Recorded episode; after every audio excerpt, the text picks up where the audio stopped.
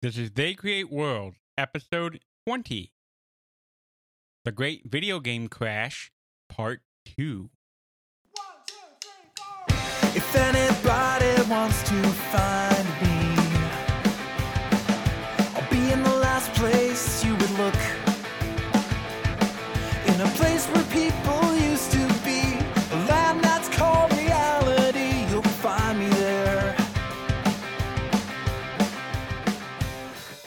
Welcome to They Create World. I'm Jeff, and I'm joined by my co host, Alex. Hello. Last time we started going into some of the details of the crash, and now we need to go a little bit deeper.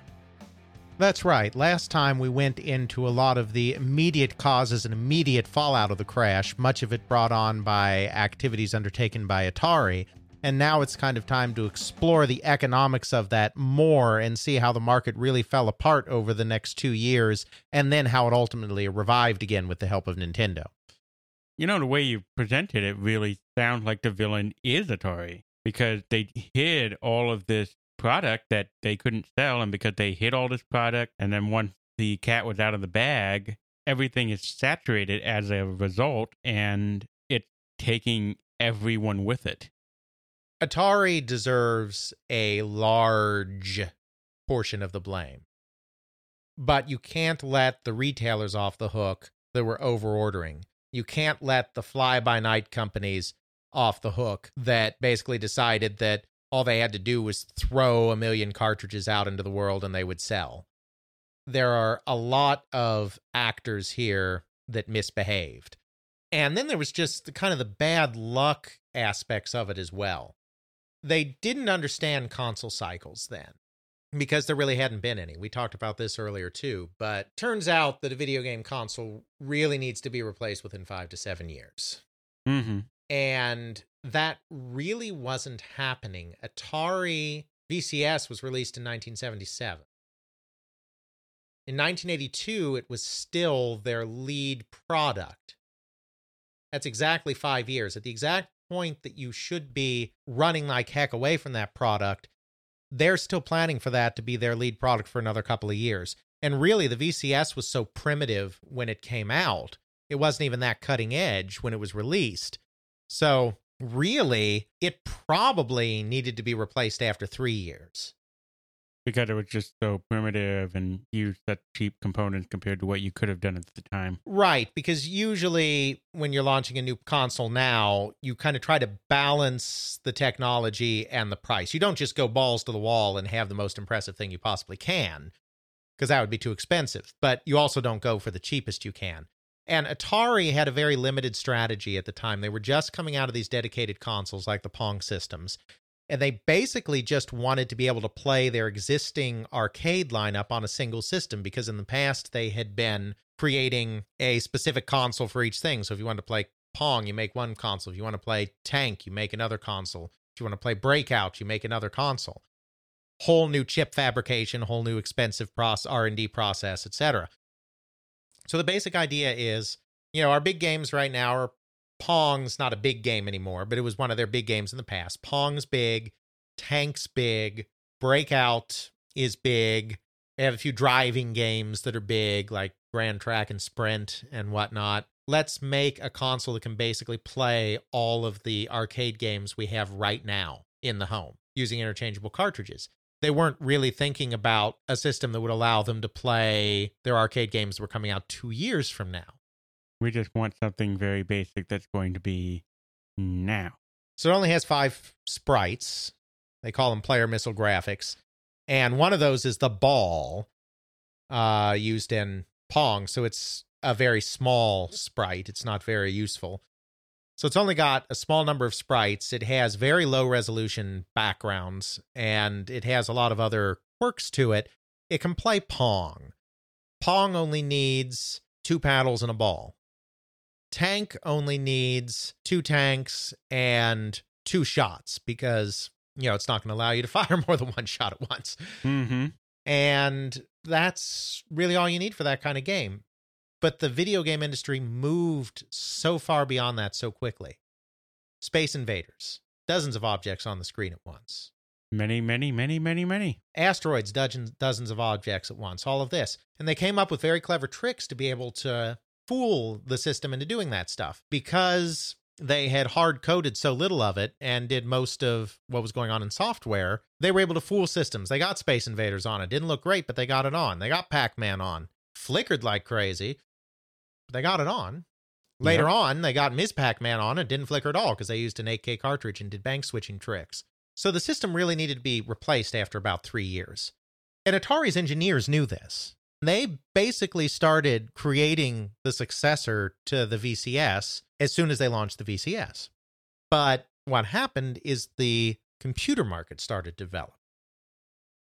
And there was very quickly a very real sense, both at Atari and elsewhere, just about everywhere, that the computer was going to be the end goal consoles were seen as kind of a basic introduction to computing in its very, very simplest form. Would that be analogous to the earlier single game unit? Exactly. You went from single game units to multiple game units, interchangeable units. The next logical step was a computer where you could play games, but you could do so much more with it as well. For a slightly higher price, yes, but greatly increased functionality. I mean, programmable systems had a higher price than dedicated systems. Yep. So Atari turned its next generation video game system into its home computer, the Atari 400, 800, 8 bits. And they did it kind of weirdly. First, they were like, well, we'll take the next console, we'll split it in two. We'll make a game console version and a home computer version. And that was the first split. And then they were like, well, actually, why don't we take it and do a low end computer and a slightly higher end computer instead? So that's the 400 and the 800. And so they got away from doing a video game system. They did a home computer instead. And they weren't the only ones that were thinking this because we talked about some of the early 8 bit computers.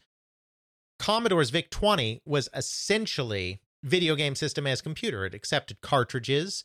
It had relatively okay graphics and sound considering the price of the system. Primitive, but you know, cheap. And then Texas Instruments came along and had something that was even more sophisticated, and it had a cartridge slot, and it was for playing games. Commodore 64 included a cartridge slot in addition to everything else. The computer companies were clearly going to invade the low end space, and the console companies thought they were going to get squeezed out. And it wasn't just Atari. Mattel started a development on a computer called the Aquarius. It was uh, really bad. It was awful. It was released in 82 or 83, somewhere around there. And the joke Mhm. around Mattel was the uh, tagline for it should be Aquarius, the computer of the 1970s today. It was really bad. And that distracted Mattel. It took Mattel in the wrong direction. Mattel released the Intel- Intellivision in 1979. They had a limited test market, really released it in 1980. It was supposed to come out in 1978, but they had technical difficulties and so had to delay the release. A lot of people think that they delayed the release because they were afraid of going up against Atari. That's wrong. Got it both from sources inside the company and from contemporary trade publication articles. They delayed the release because they were having technical difficulties. So it was a better system by far than the VCS, but it was still a system that by 1982 was releasing the was reaching the end of the line. so no one is really putting out a console that is really much more advanced than the very late 70s, maybe arguably the early 80s. And by the time you got 82, 83, 84, you got stuff that is technologically inferior by the order of three to four years. And you have arcade stuff that you want to bring in that is it requires more. It really needs more power, more capabilities. And we don't have that like we do with consoles that came further down. With the Nintendo, is like, yeah, Nintendo has certain limitations, but it could handle a lot and you could do a lot of really neat tricks with it. And it had enough power and capability that it could accept for a good while all these different kinds of games. Right. And instead, they were getting distracted by the home computer market. And I say distracted because most of them didn't do a very good job at it. Atari actually had a good system when we talked about how it was a good system. Mattel had an awful system, but they were focusing on that instead of on creating a newer version of the Intellivision. Atari belatedly releases a new system. You see, after the 400, 800 computers thing happened, some of the engineers still knew that they were going to need a new console eventually. And so they started working on a new one in about 1981 in the in the engineering department that had some good upgrades over what came before. But then the home computer people pitched a fit. Atari was very much a group of armed camps. I told you about how many vice presidents there were. Mhm. And Ray Kassar was, according to people that work there, very much the kind of manager that loved pitting people against each other. He's one of these that felt that, you know, if people are struggling against each other, then they give it their all and the best ideas come forward and, you know, very competitive. But that meant it was very political and that divisions didn't always play nice with each other. Atari had a home console division and had a home computer division both of those knew that if one or the other, home consoles or home computers, got a significant edge over the other, that their department probably wasn't going to exist anymore. And there was a lot of belief in this time that the home computers were going to be the wave of the future. And so the home computer people had a bit of an advantage over the console people. So when the console people started creating what they hoped would be the next Atari console, the home computer people pitched a fit and saying, uh uh uh, we don't want anything that's going to slow these this home computer we just launched. So they managed, you know, to get the project essentially killed. And then they came in and said, rather than making a new console, use our technology to make a console. And so that's what happened instead. And that's how you got the Atari 5200, which was basically an Atari 8 bit computer repackaged as a game console with controllers and whatnot instead of a keyboard. And this is the really bad controllers with the dial and the like entire keypad Oh, thing. God.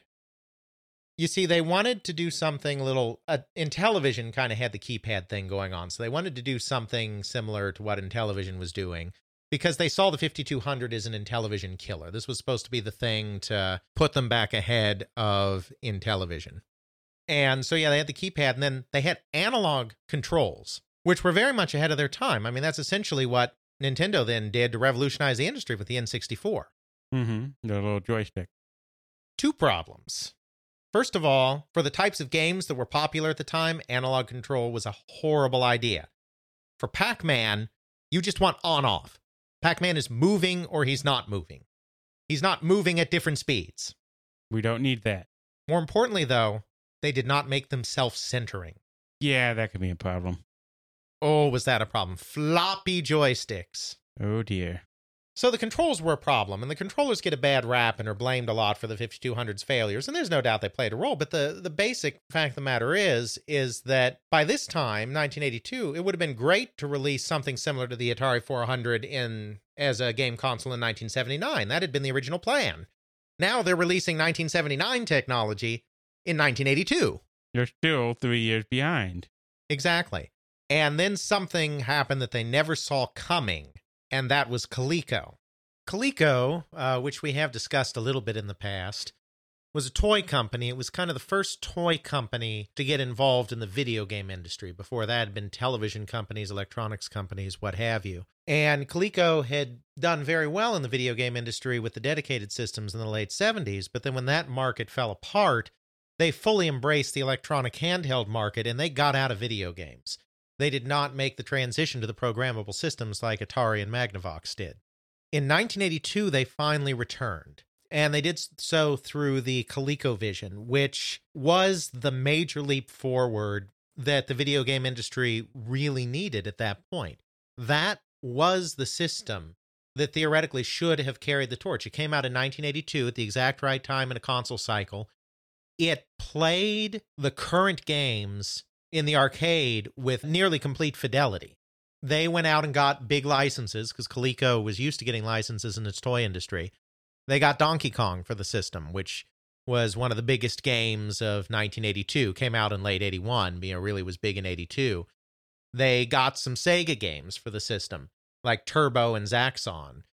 And it could play them just about as well as the they could be played in the arcade. So that's good. That's good, but then they got distracted by the whole home computer thing too. This is the other aspect of it. When people talk about the crash, they often talk about home computers and the rise of home computers being a factor in the crash. I don't really think that's true in the traditional way that people say it is, which is that home computers were stealing sales from video game systems. I really don't see any good evidence that video games were lagging in sales because of computer games.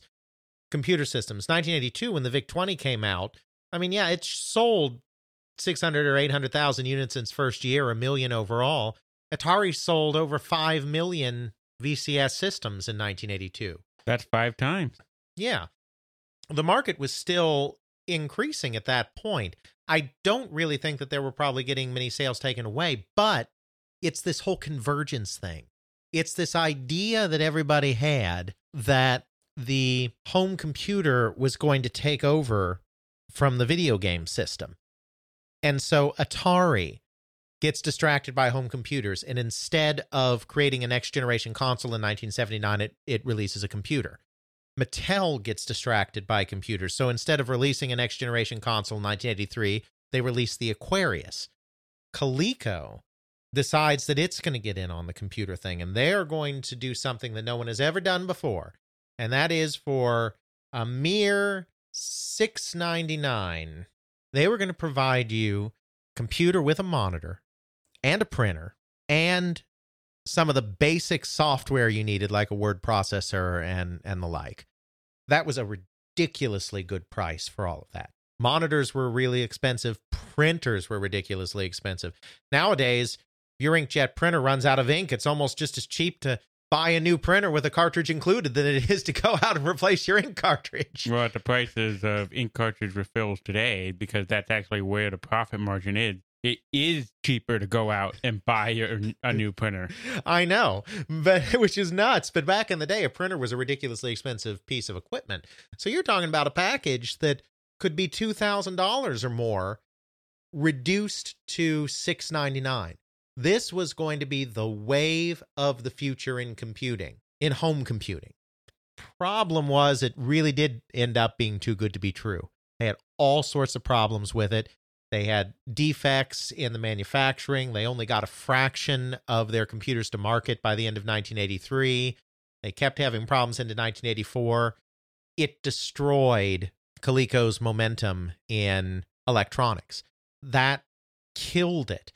If they had just focused on the ColecoVision, it's not necessarily true that they would have weathered the crash because they would have still been facing a market that was overheated with competing companies' goods. So it still could be that everybody that still had their 2600 would just go and buy cheap 395 games and the no Coleco games would have sold or whatever. But if anything was going to carry the market forward, it was going to be ColecoVision. That's because the ColecoVision is actually is a transitional console between the earlier systems and what would eventually become the Nintendo. Right. And it was selling. It sold out its entire production run in 1982, which was only 550,000 units. But it still, you know, it sold them all. And it sold somewhere just north of a million units the next year, which was small. It was less, it was fewer units than Atari sold. But still, the trajectory was going in the right direction. Atari was losing sales even though it was still selling more, they sold about 3 million systems. They were losing sales, whereas Coleco was gaining sales. It had the right trajectory. They had some hit arcade games to play around with. And if they had just focused on that, maybe they could have gotten through. But instead, this Adam thing killed them. It almost bankrupted the company. In their case, it wasn't a console that nearly bankrupted the company, it was a home computer. Adam nearly destroyed the company. If they hadn't discovered a little thing called Cabbage Patch, they probably would have gone bankrupt then and there. As it was, Cabbage Patch saved the company for a couple of years and they didn't go bankrupt until the end of the 80s instead. They kept selling ColecoVision in pretty small quantities through to about the middle of 1985. And that's when they finally pulled the plug on it. 1985. They got so close Mm-hmm. to bridging the gap. They gave up right when it was time again. Yep. If they could have survived like another year, they would have had been a viable competitor. Potentially. Now, the NES was a better system, not by leaps and bounds, but still by a little bit than the ColecoVision was. And of course, Nintendo had the advantage of locking up all the Japanese companies for the games. So Coleco might have still ended up being an also ran like Atari and Sega ended up being. But, you know, they might have made enough money to stave off bankruptcy again. Maybe they could have occupied the niche that Atari Corporation ended up occupying with the uh, kind of low cost alternative in the market because they would have had a competitive system vis a vis the 7800, which was kind of Atari's last desperate attempt to get back into the market. Atari had been focused on the whole home computer thing, just like everybody else. When James Morgan came in, he really focused the company back onto consoles again. He kind of saw the video game market as the market that Atari needed to be in. They didn't get out of home computers, but a lot of their home computer projects were kind of slashed, and he really refocused. And it was under Morgan that they were going to release their next console in 1984 because the 5200 was a complete flop. They discontinued it at the beginning of the year. It was just not working. They were going to do the 7800, which actually didn't originate at Atari. It originated at General Computer Corporation, which had been started by a bunch of MIT students and started out by making enhancement kits for arcade games.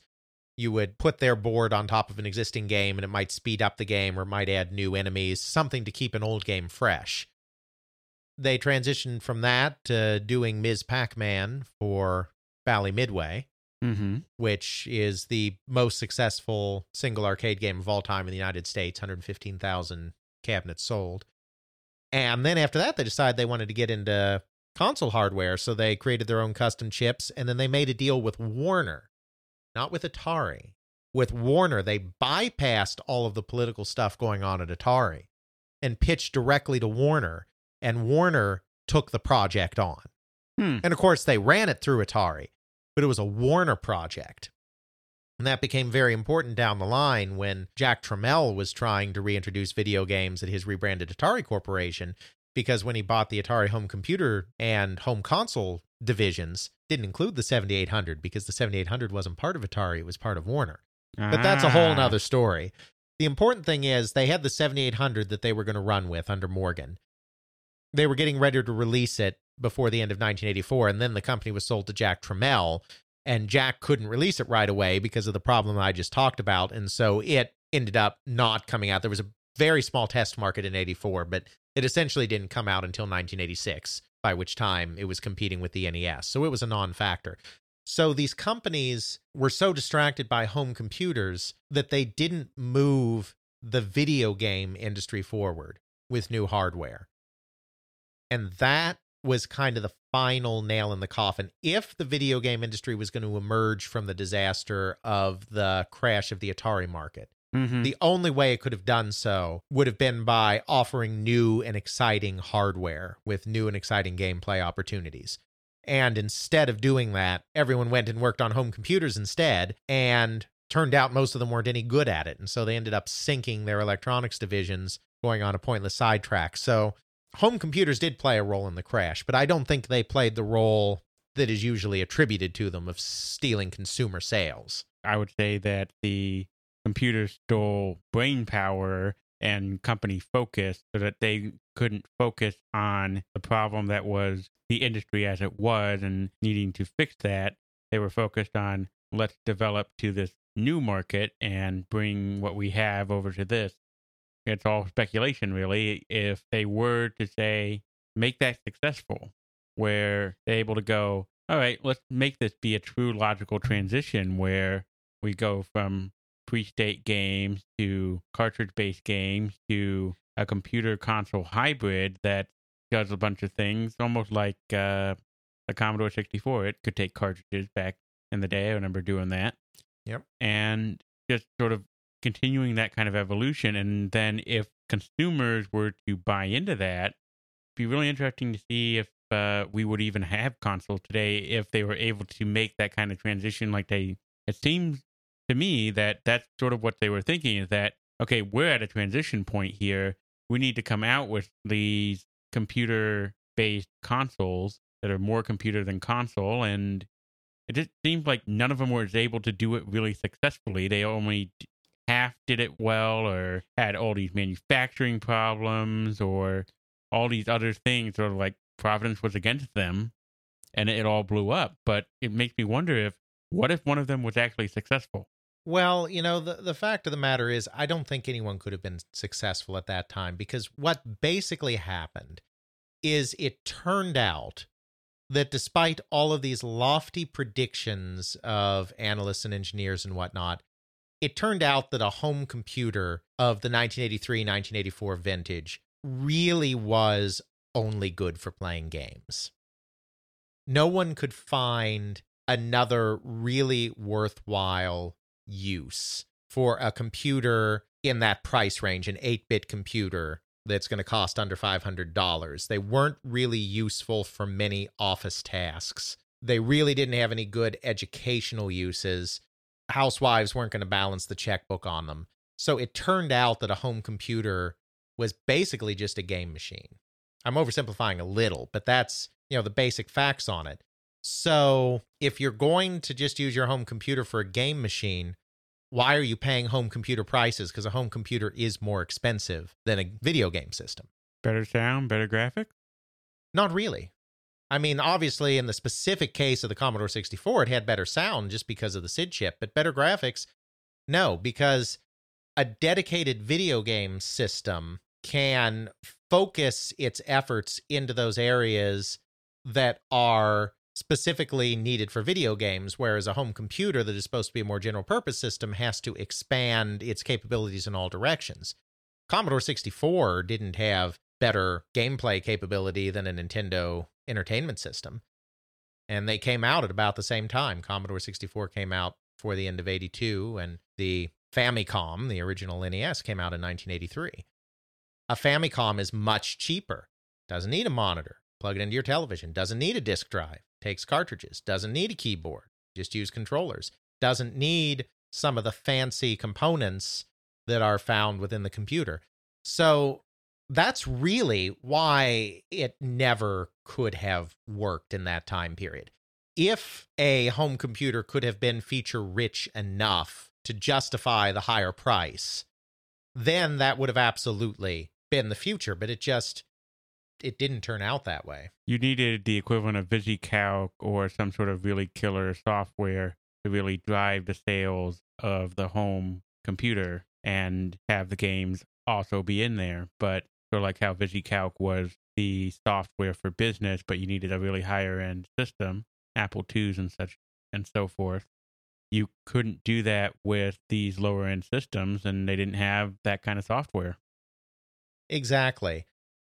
Because the business standard at the time was the IBM PC.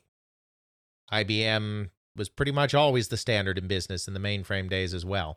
And so that was the business standard. But the IBM PC of 1982 was not in any way optimized to play games.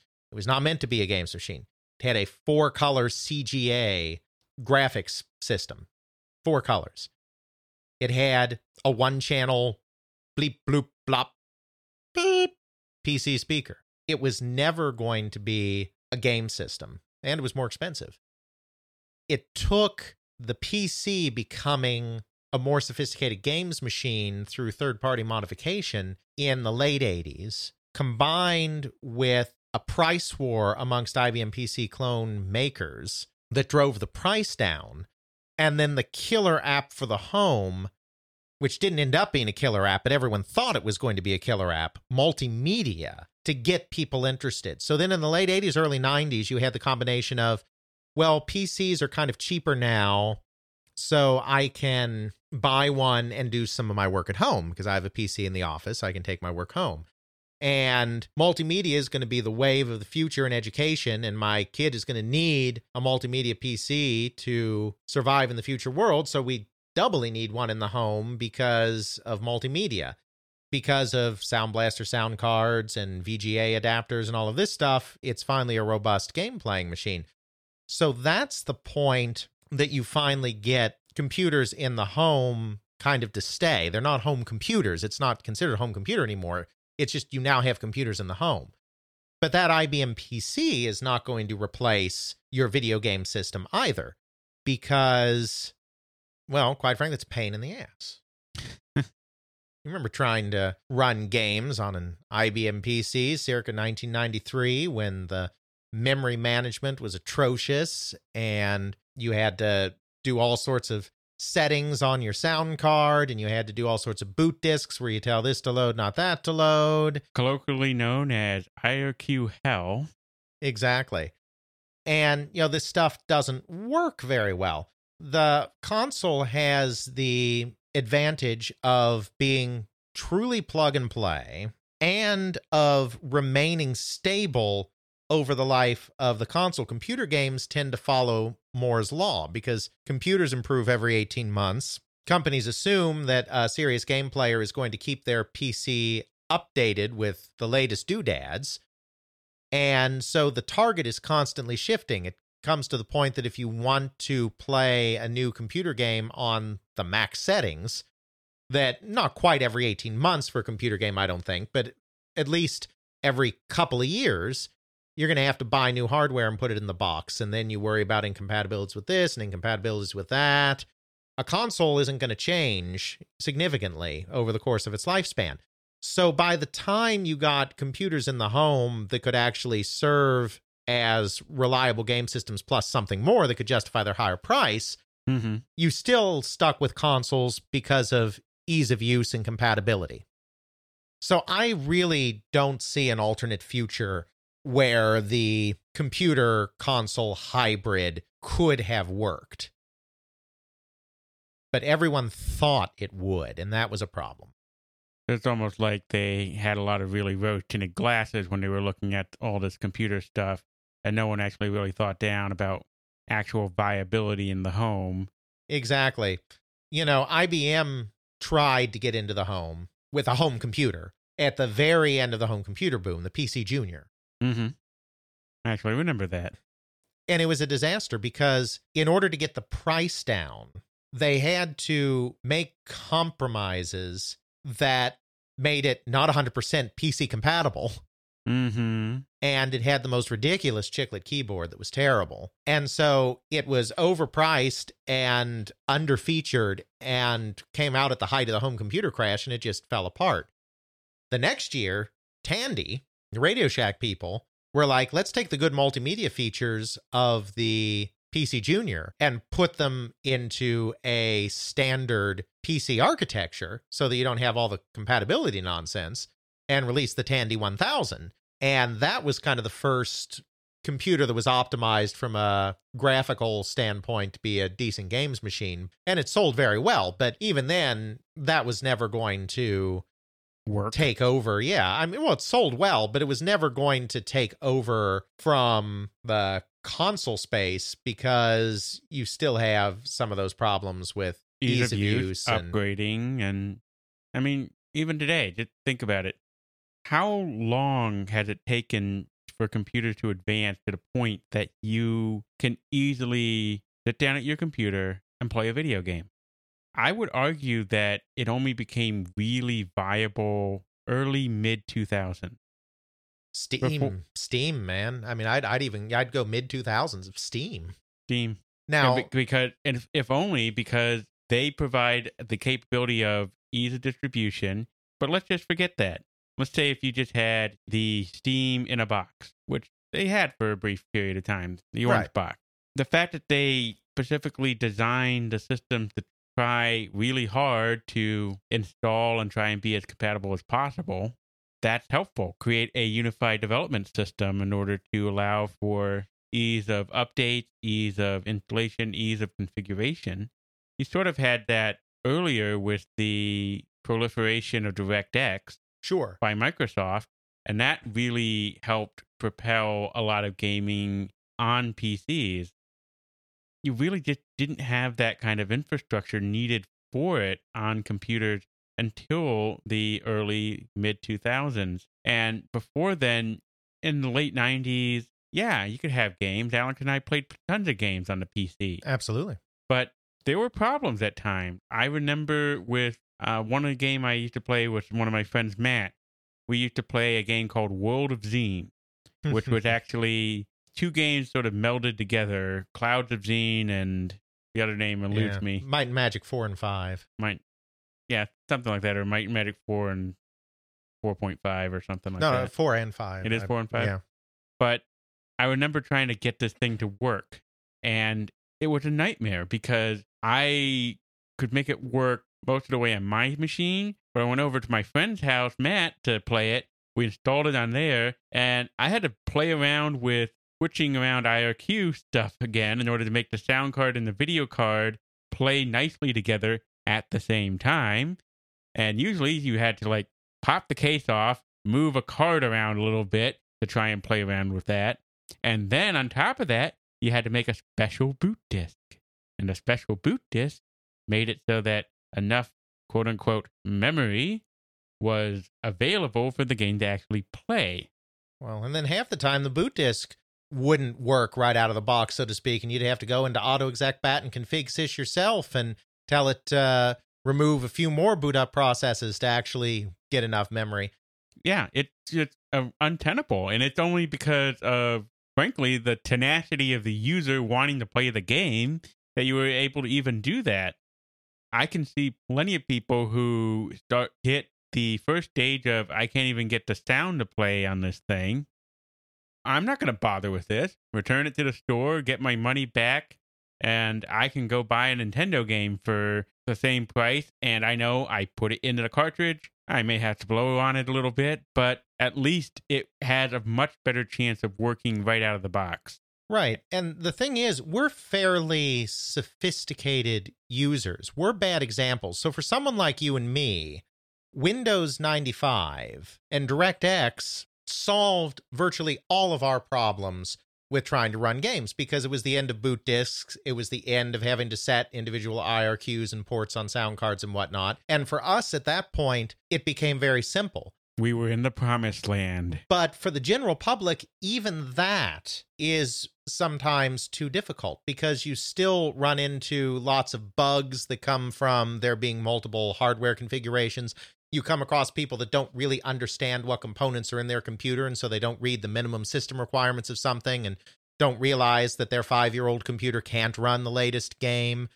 Um, I point to me not doing that one time with Diablo 1. And I actually, through some sort of miracle of magic, managed to make it work on a 60 megahertz 486 computer. I thought it was awesome. the little character took five minutes to go from the central town all the way to the uh, dungeon entrance, but heck, it was fun. the average member of the public wants everything to work flawlessly out of the box every time.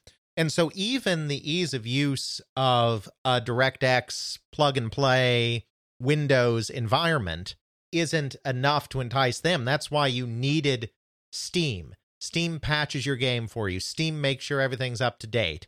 Won't tell you if your game can if your computer can necessarily really run the game, but it takes care of so much of the process. It installs it automatically. I mean, there's some some members of the general public that don't even want to have to put in a CD-ROM or DVD and click next five times to get the game to install. I mean, it's when you're talking to a gamer audience, all of that may feel kind of nuts, but I mean, it really is true. I've worked not with games specifically, but I've worked with the public having to help them use public access computers just to do basic things like check their email or use Microsoft Office. And it's incredible. It's astounding how much that the general public often not only doesn't understand stuff that we would consider routine, but doesn't show any interest in learning it, in acquiring that knowledge. And Willful ignorance. Exactly. And that's why the console has always been great. People are always saying this will kill console, that will kill console, the other thing will kill console. They're thinking, though, from a more advanced place where they're like, this would work great for me. This would be very easy for me. But nothing has beat console yet for ease of use for a completely clueless consumer. And ironically, we may be getting to the point where the console kills itself in that market because consoles today have so many menus that it is starting to get to the point that you can't necessarily just insert your disc and it starts playing automatically. So Mhm. consoles may eventually pass the threshold where they aren't so easy to use anymore. And I think that's probably part of the reason why mobile games and tablets are starting to steal some of the market. But computers are just not ever user friendly enough for your really basic user. And your really basic user is where most of the, your sales come from. And that's why the console market has always been a bigger market than the home computer game market. And that's why when they really focused on these computers, and I mean, we're talking about now as it actually even being viable for computers to be a good enough gaming system for the general public. We're talking about the time of the crash 80, 81, 82, 83. The computers back then are ancient. The computers back then are primitive. When we did the hardware uh, side for Great Britain, one of the uh, things in the show notes shows kids playing around with an Apple II. And I will never forget this one girl who who was going through the entire thing on how to start up the Apple II. That's too many steps. Exactly. And and that right there is the quintessential user that you are dealing with. If it takes more than one, maybe two steps for your, you to play the game and start it up, that's too many steps and it's too complicated. And I know this boggles the mind. It boggles my mind a lot, and I'm I'm sure this boggles Alex's mind. Mm-hmm. But honestly, that is the general public, and I imagine a lot of the people who are listening to this are not the typical kind of people who think in that kind of terms or generally has to interact with those kind of people.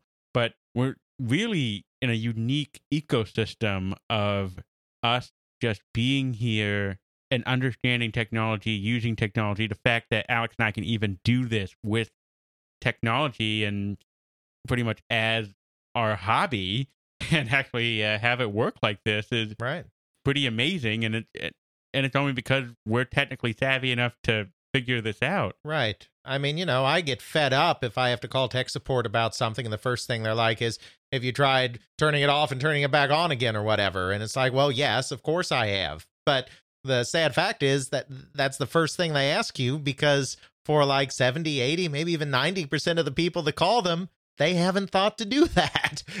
Yeah, they're that technically illiterate. And there's a reason for that.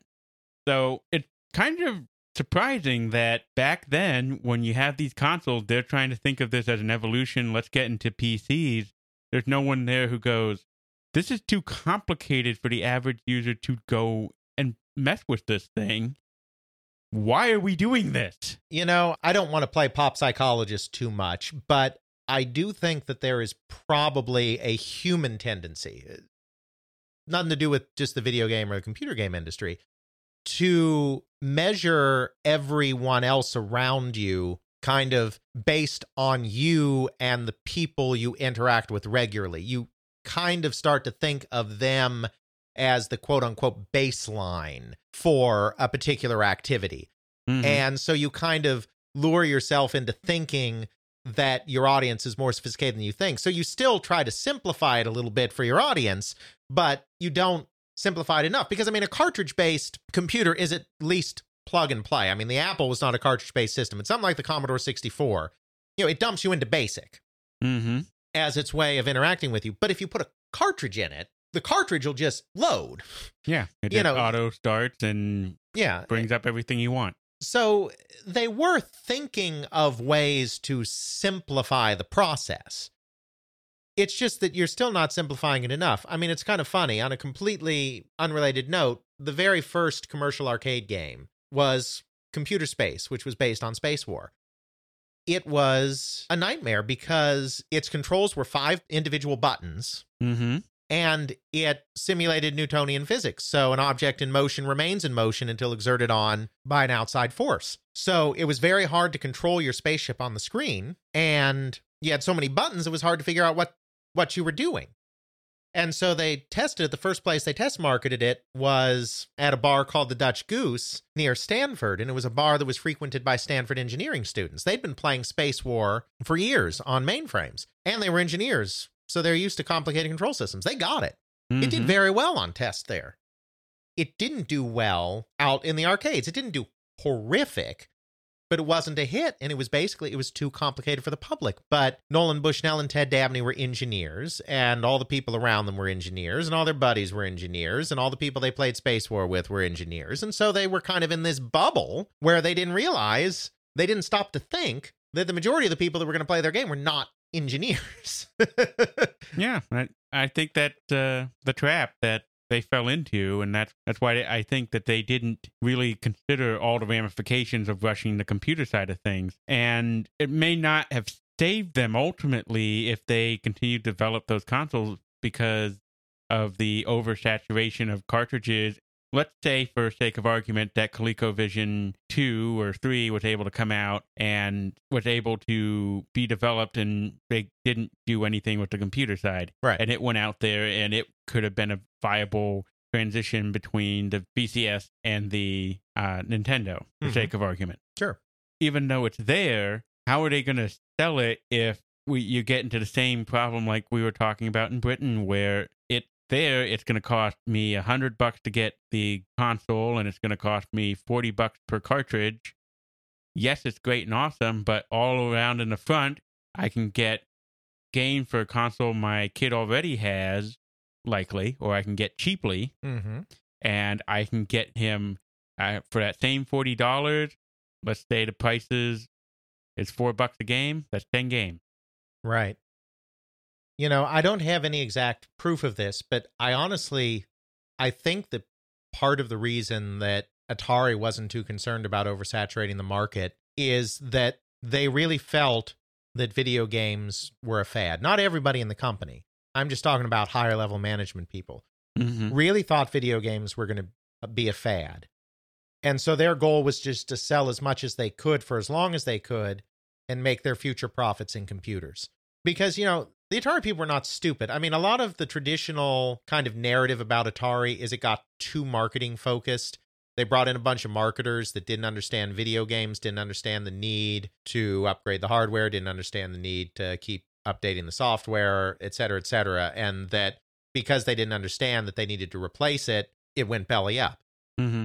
I would argue, and I don't have any firm evidence for this, I would argue that it's just as likely that the reason that the Atari people didn't want to update the video game systems is that they just figured the home computer was going to take it over. And they misjudged. They didn't expect it to deflate as quickly as it did. I don't think they understood fully the impact of third party software development. I think that's probably where they screwed up. I think they were probably thinking that video games would have probably run their course by about 1983 or so, and it would be time to then transition into home computers. And that it ended up that video games ended up running their course earlier than they thought because they ended up in an overheated market because of third party software. I think that's probably where the screw up was rather than them not understanding that they had to update the VCS. Mm-hmm. I could be wrong about that, but There's your conjecture. that narrative makes a lot more sense to me in a way. So, for whatever that's worth. The other companies, I don't know. I mean, Mattel, I don't really have a lot of insight into what Mattel was thinking. Kind of the the leadership of Mattel Electronics in that time period haven't really given interviews. People like Jeff Rochlis, who founded the division, and Ed Krakauer, Terrence Valeski, uh, some of the guys at the top of Mattel Electronics have really never spoken on it. So I don't know what was going through their minds. But just from the little bit that kind of you can read between the lines from what Atari executives are are saying. I get the sense that it was more this need to move to home computers that kind of killed what they were doing. It's really like they tried to transition way, way too soon. Exactly. But everyone was caught up in it. I mean, it's just, it was something new and something shiny. I mean, in 1982, Time magazine named the computer the man of the year. Rather than choosing a man of the year, they called it the computer. Computers were starting to infiltrate all sorts of aspects of society, and they were infiltrating pop culture. You had Tron in 1982, you had War Games in 1983 you kind of had the sense we talked about how Britain had this sense that everyone would need to know how to program computers in the future and the computers were a vibrant new industry that could revive their economy. It's just computers were on everybody's mind. Everyone was obsessed with them. And I just think they kind of lost the plot a little bit. everyone got caught up in the hysteria pretty much. Exactly, and that's whenever there's been a bubble. Going back to the uh, the great tulip bubble back in uh, Holland in like the 17th century. Whenever there's been a bubble, it's always been because something takes off unexpectedly. Everybody rushes in to fill that void, and then it turns out everyone got carried away, and then the market deflates and everybody loses their shirt. And that's basically what happened in video games. You know, in 1982, the market was estimated to be about $2.8 billion, home video game market, hardware and software combined. That represented sales of just shy of 8 million consoles and 60 million units of software for those consoles. 1983, software sales actually go up, That's good.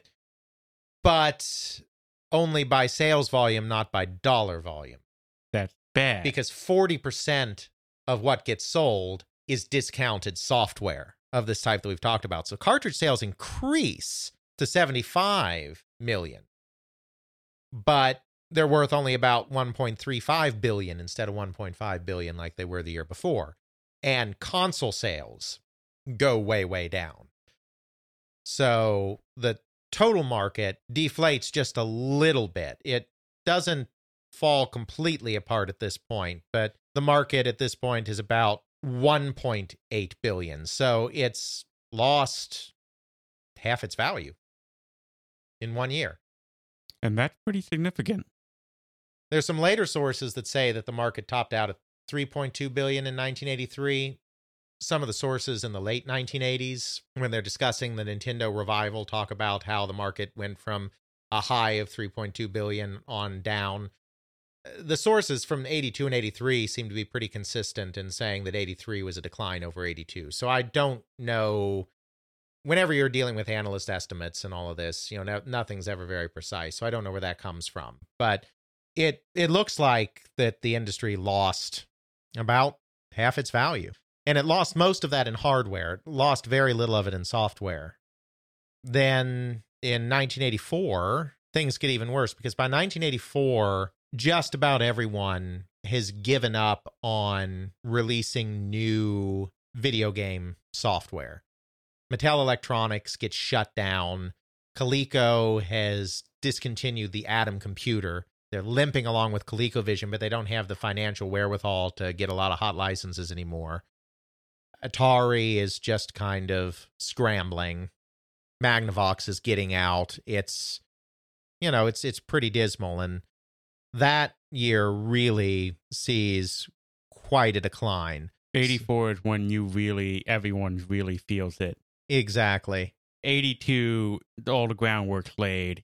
83, we know we're heading towards the bottom. We're on, we're in free fall. And so at, at this point, the total market is worth just a little more than 800 million. Kind of closer to, to 900, mil, 900 million. But you're losing almost, these are rounded numbers, but you're losing almost a billion in value Every, every year. That's significant. Imagine that today. Any industry losing a billion a year. yeah in value it's just it's just nuts and of course unit sales are are in complete free fall by this time you're going from you know 6 million consoles or 5 million consoles down to uh 3 million consoles and you're going down to from 75 million cartridges to 54 million cartridges i mean it's just at this point everything's collapsing 1985 is the absolute low point the market is worth about 100 million. So where did we start? 2.8 billion. 2.8 billion in 83, 82. 82. And then it falls when it hits rock bottom in 85, 100 million. That's right. Because by 1985, there is nothing new in the channel. Nintendo does its test market late in the year in New York City, but that's that's very small. That doesn't account for much. Other than that limited test market, there is nothing new at this point. Coleco discontinues the ColecoVision in 1985. And I mean, they weren't really manufacturing new ones even before that. It's just they were running through stock. Nobody is releasing new games.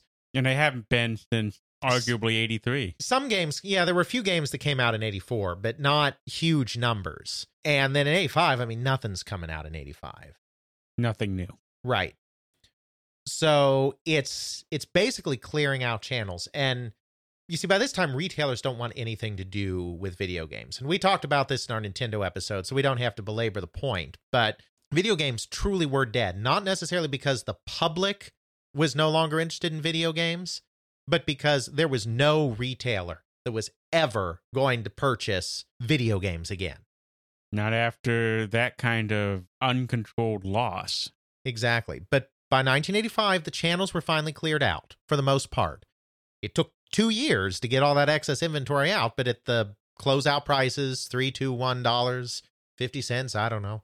They had cleared out enough inventory that at least if you brought new video games in, they wouldn't be competing with three dollar games anymore. Mm-hmm.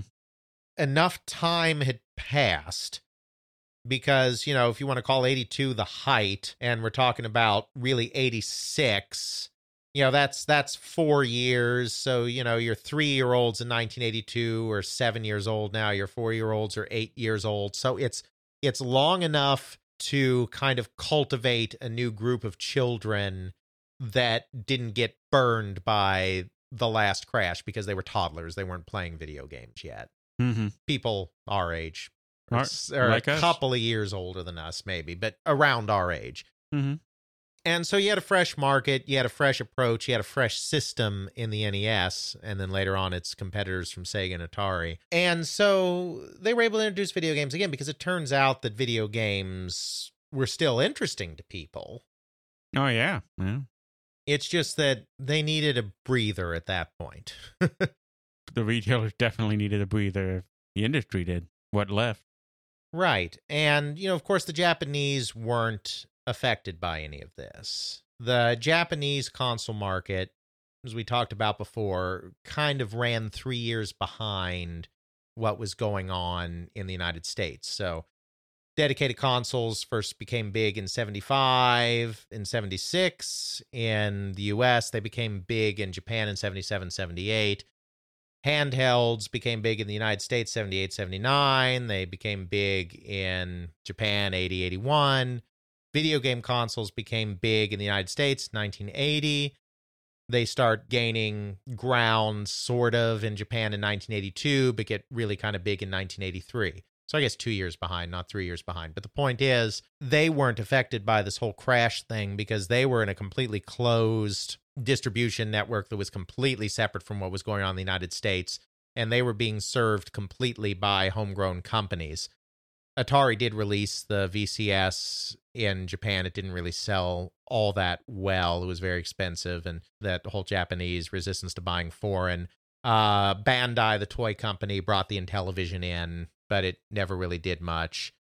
It was really the arrival first of the Epoch uh, cassette vision, and then very soon after that, the Famicom, the Nintendo Entertainment System, that really created a Japanese market. And they actually were looking to introduce the Famicom in the United States through Atari in Mhm. 1983. They were in negotiations to do that.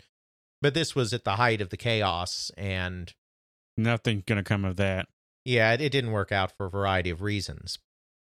By 1985, Nintendo was very well established in Japan, and they were ready to try to come to the US again. And they had a successful arcade operation already in the US, so they had a base to launch from. And they had a product, and the retail channels were finally cleared out, and so we could have video games again. And obviously, there's never been anything like the great crash ever again there have been times where the market has dipped. There's been times when the market almost crashed, but it's never been quite that bad again. I mean, I think it was a combination of kind of the bubble Mm-hmm. phenomenon and having a fad with the newness of it all. So people didn't know how to manage that industry. I mean, Nintendo, as we've talked about before, really learned a lot from Atari's failings, and they created a very controlled market. And you kind of needed that to start. Especially after the crash. Right, but it would have been useful even if there had been that controlled market the first time around. Because when you're gardening, for instance, if you're trying to cultivate a new plant that's you know particularly difficult to grow, you don't start by just throwing it out in your garden and letting what happens happens in regards to the elements and the critters and the soil quality and all this and that. You grow it for a while in a pot, and then once it gets big and hardy enough to survive out in the real world, you replant it out in your yard or your garden or whatever. Mm-hmm. And you kind of needed that little safe space to grow the industry in its early days because otherwise it was just going to be boom bust. Because that's the other thing, we've talked about this before. The entire history of consumer electronics was boom bust for a decade and a half before the NES came out. It happened in desktop calculators. It happened in pocket calculators. It happened in digital watches. It happened in CB radios. New gizmo comes out. Everybody wants one. Too many people get in the market. Prices collapse. Everything gets discounted. Companies go out of business. Industry doesn't die, but it's never big and important ever again. It just becomes uh, a low key market this had happened in every consumer electronics. So it's really not a surprise it happened in video games too. If they had been paying attention, and I don't know why they weren't paying attention to what happened to calculators, watches, and CB radios, because they had a direct example of what happens when you overheat a consumer electronics market. It goes kaplooey. Kind of what Nintendo did when they came in is they stopped the market from overheating. They slowed it down. They limited the number of games that were released. They deliberately underdelivered on orders so that retailers couldn't overheat the market by ordering too much. They controlled the space completely. And while there were certainly negative effects to that, I'm sure, it gave a safe space for the industry to establish itself and made it so that later transitions when there was more competition wouldn't be as destructive or as disruptive. I know we talked about that earlier, but it you really can't overstate kind of the importance of that because without that moment uh to just build it would have just boom busted like every consumer electronics industry before it. I mean, look at the arcade market. I mean, we said we are going to talk about that too arcades, video arcade games never recovered from their own crash. It's not to say video games went away. Obviously, video games did well, and by the late 80s, we're actually doing very well again. Oh, yeah.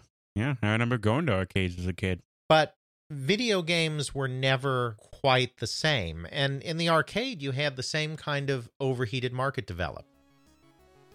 And we will cover the arcade and some of the mythology that developed around the video game crash in the third and final installment next time on They Create Worlds.